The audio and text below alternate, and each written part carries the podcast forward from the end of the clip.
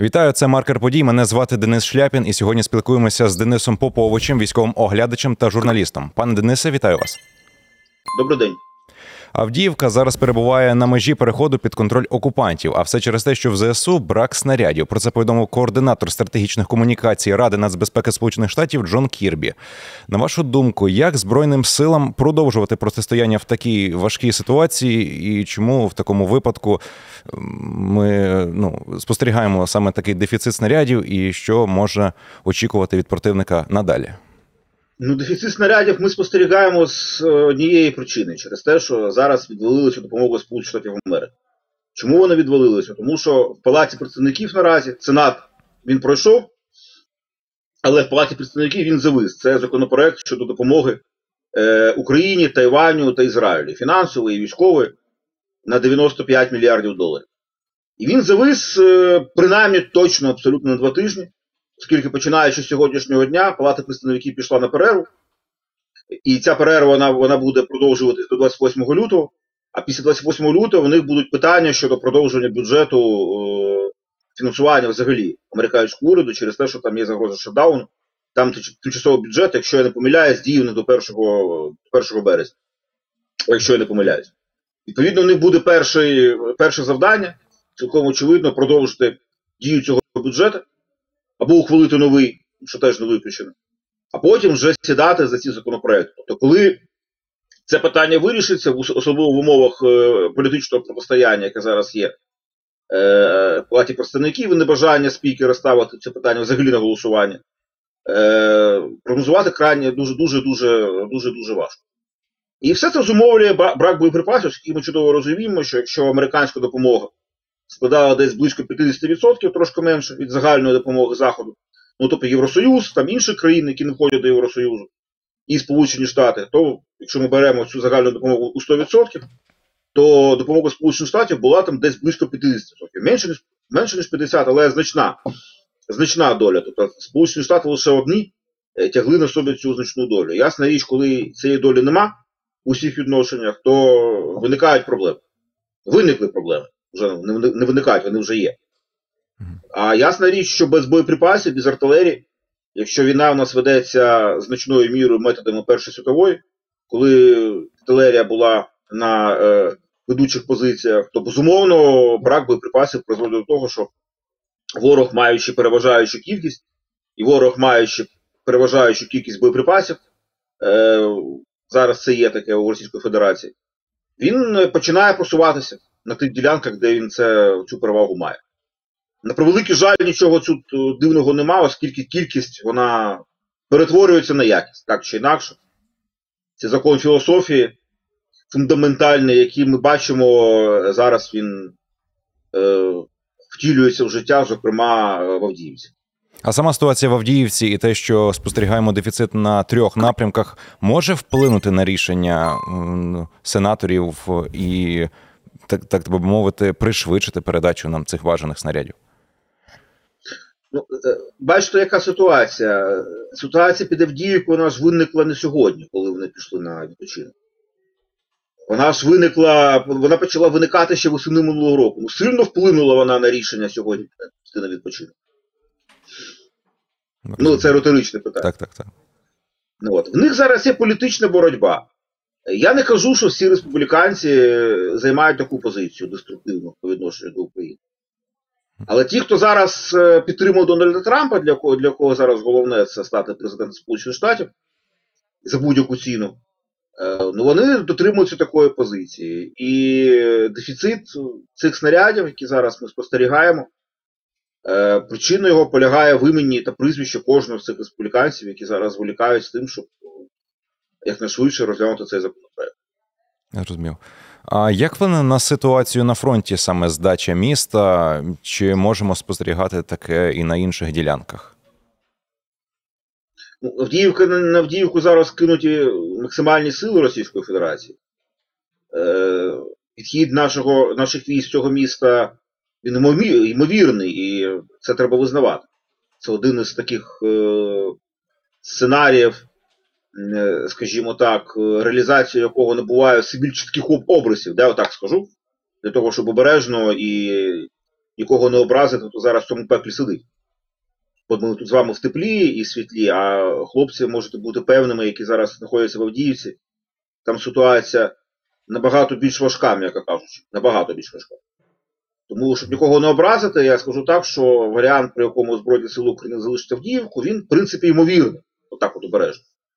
В цьому разі е, ми втрачаємо плацдарм для е, зручний плацдарм для деокупації Донецька. В принципі, Авдіївка розглядалася саме таким чином всі останні 10 років після початку цієї війни. Ну і з точки зору логістики, там е, ворогу буде зручніше оперувати поблизу Донецька, перекидати сили і засоби, які йому там необхідні для того, щоб далі просуватися в бік адміністративних кордонів Донецької області. Таке завдання він ставить. Чи буде він далі просуватися? Велике питання. Тобто реальність і плани вони дуже часто, а в цій війні особливо вони е, розходяться непаралельними курсами. Але е, ситуація саме така. Я зрозумів. А до того ж, на одній з ділянок Авдіївського напрямку в оточення взяли бійців нашої третьої штурмової бригади. Вони перебувають в повному оточенні, але їм вдається одно все одно її проривати. Е, Як довго наші бійці зможуть тримати таку оборону, і які рішення для них було б найкраще ухвалити зараз? Звідки їм в оточенні? Е, Речник цієї штурмової бригади. Він сказав, що їм тримати оборону по колу, тобто вони ведуть по колу 360 градусів. Він про це казав. Мабуть, ви маєте це, на увазі, так? Та-та. Ну це не означає, що вони в оточенні. Авдіївка зараз, в принципі, поки що не в оточенні. Е, якщо ми навіть, навіть подивимося на карту, то є там е, труднощі з постачанням логістики, оскільки ці логістичні шляхи знаходяться під вогневим контролем ворога. Але фізично Авдіївка не в оточенні. І тут не треба, на мій погляд, лякати людей. Е, Те, що казали командувачі, командири 3-го ОШБР, то що там доводиться вести вогонь на 360 градусів, то так, по великому рахунку це доводиться робити. Оскільки там, ну, якщо ми подивимося на карту, ми побачимо, що там два угруповання вони нависають зверху, знизу, з півдня, з півночі, і вже навіть заходять з західної частини, да, таким чином. То, та, та ситуація, в якій вони зараз знаходяться, знаходяться, перебувають наші бійці 3 ШБР, вона цілком е, можливо так, що вона змушує їх вести вогонь на 360 градусів, тримати фактично колову оборону. Ну, але це не оточення. Давайте ми будемо розглядати ситуацію так більш, е, більш, більш наближено до реальності. Е, Втім, втім, втім, втім, ситуація там е, насправді пекельна, і те, що вони пишуть стосовно того, що 1 до 6, 1 до 7, е, це абсолютно відповідає дійсності, і треба їм цьому вірити на всі 100%. С- с- Ситуація там саме така. Ну але як пропагували самі окупанти, взяття Авдіївки для них має чисто символічне значення до президентських виборів. І чи вважає Путін лише це причиною для взяття міста, чи воно має і стратегічне значення? Ну, стосовно значення його для військових, я тільки що, тільки що вам розповів. Тобто це е, позбавлення плацдарму для наступу в Донець, відсунення, відсунення наших військ подалі від Донецьку. І Донецька там, знаєте, під ширмою, щоб менше обстрілювали таке, знаєте, от їхні ці наративи. Плюс е, спрощення логістики поблизу Донецька для подальшого перекидання військ. Це військове значення. Е, символічне значення, так, справді, я з вами повністю погоджуюсь перед виборами їм потрібна якась перемога. Якщо їм вдасться е, витіснити Збройні Сили України з Авдіївки, то безумовно це буде пропагандистський вой на болотах, як кажуть. Я це передбачаю на 100%, на, на 100%. Там почнеться таке, нібито вони виграли Сталінградську битву. Там це воно буде прирівняно до е, переможних битв Другої світової війни. Це я вам гарантую абсолютно. Хоча по великому рахунку це буде абсолютно пірова перемога, оскільки мова буде йти е, про захоплення 30-тисячного міста, який був ще до війни, зараз там фактично нічого не залишилося. Там 900 жителів залишилося, які там не зрозуміло, чому зараз знаходяться. Ну, це індивідуальна справа кожного, чого людина перебуває в таких умовах. Може, там не хоче полишати домівку, може там інші якісь е, причини є ментальні і психологічні, але там люди ще є. А міста фактично не залишилося вже. Там жодної ці- цілої, цілої будівлі вже нема. Розумію. То це буде абсолютно пропозиція. Угу. Ну, Авдіївка Так, лишається так. одним з основних викликів для нашої армії, але з приходом нового головнокомандувача ЗСУ Сирського і нового військового керівництва, які основні загалом військові виклики перед ними стоять, і чи фундаментально вони можуть змінити стратегію? Ну, про військовий виклик ми зараз, ми, в принципі, вами весь час це говоримо. Е, це нестача боєприпасів в умовах, коли е, є зволікання з допомогою, і відтак виникає необхідність цю нестачу якимось чином покривати за рахунок інших партнерів, і ясна річ за рахунок власних, власних можливостей ОПК. Це перше. Друге, це безумовне поповнення особовим складом. Зараз у нас є певні труднощі з мобілізацією. Ясна річ, що Олександр Сирський не має компетенції це вирішувати. Це, в принципі, не його сфера, сфера діяльності. Він командує військами. І він робить запити для того, щоб е, виконували ці запити, і люди йшли, не були мобілізовані.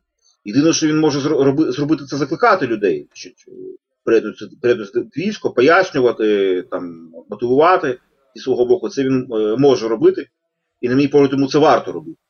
Оскільки проблема з мобілізацією це проблема з мотивацією, це.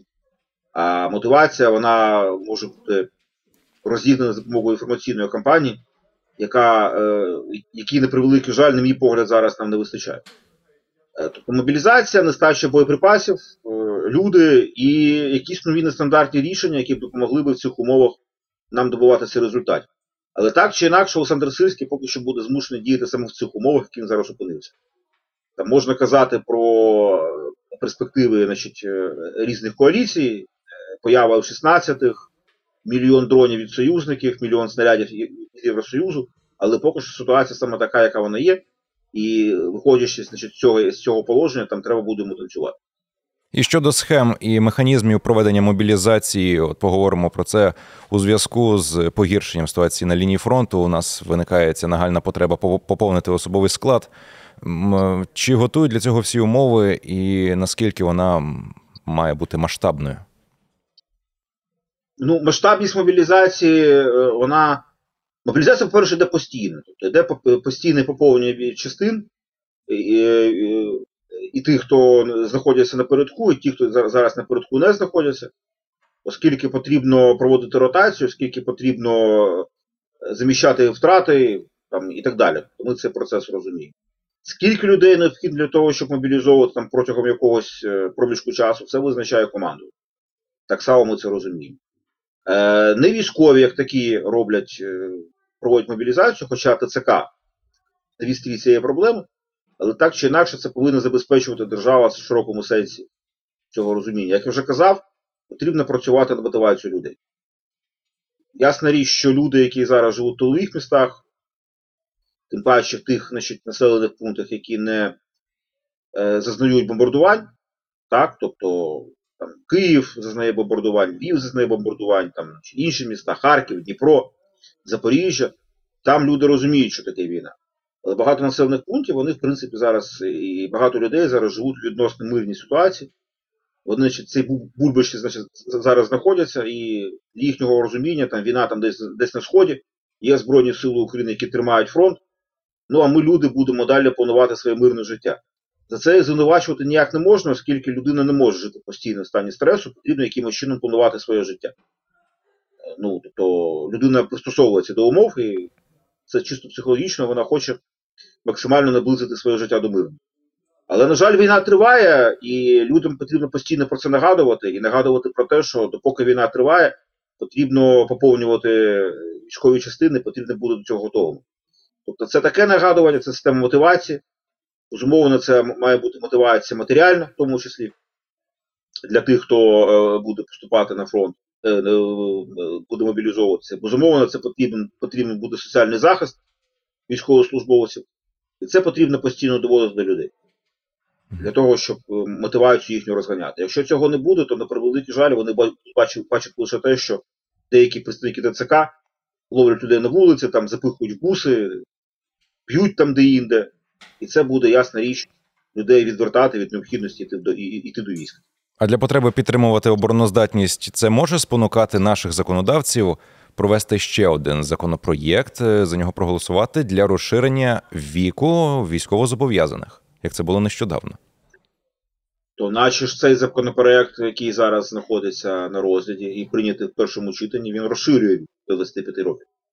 Хоча насправді мені це дивно, оскільки е, подібний закон, закон вже був ухвалений, просто він не підписаний Володимиром Зеленським. Тобто це фактично вже другий закон, який ухвалюється в цьому напрямку. Е, Ну, знову ж таки, розширення віку це е, теж напівміра. Ну так, певний пул е, додатково ми отримаємо. Але все ж таки, якщо ми можемо ухвалити будь-яке законодавство, яке буде абсолютно класним, абсолютно безпроблемним, навіть якщо уявити, що таке законодавство взагалі існує, воно буде всіх влаштовувати. Але питання йти до, до ЦК і записувати до, війська це питання кожної людини індивідуально. Тому що людина вирішує, реагувати на повістку чи не реагувати, боятися закону чи не боятися. А реакція це знову ж таки залежить від, від мотивації і усвідомлення необхідності робити так чи інакше. Дякую вам за розмову. Це був Денис Попович, військовий оглядач, журналіст. Мене звати Денис Шляпін. Це маркер подій. Будьте здорові і до побачення.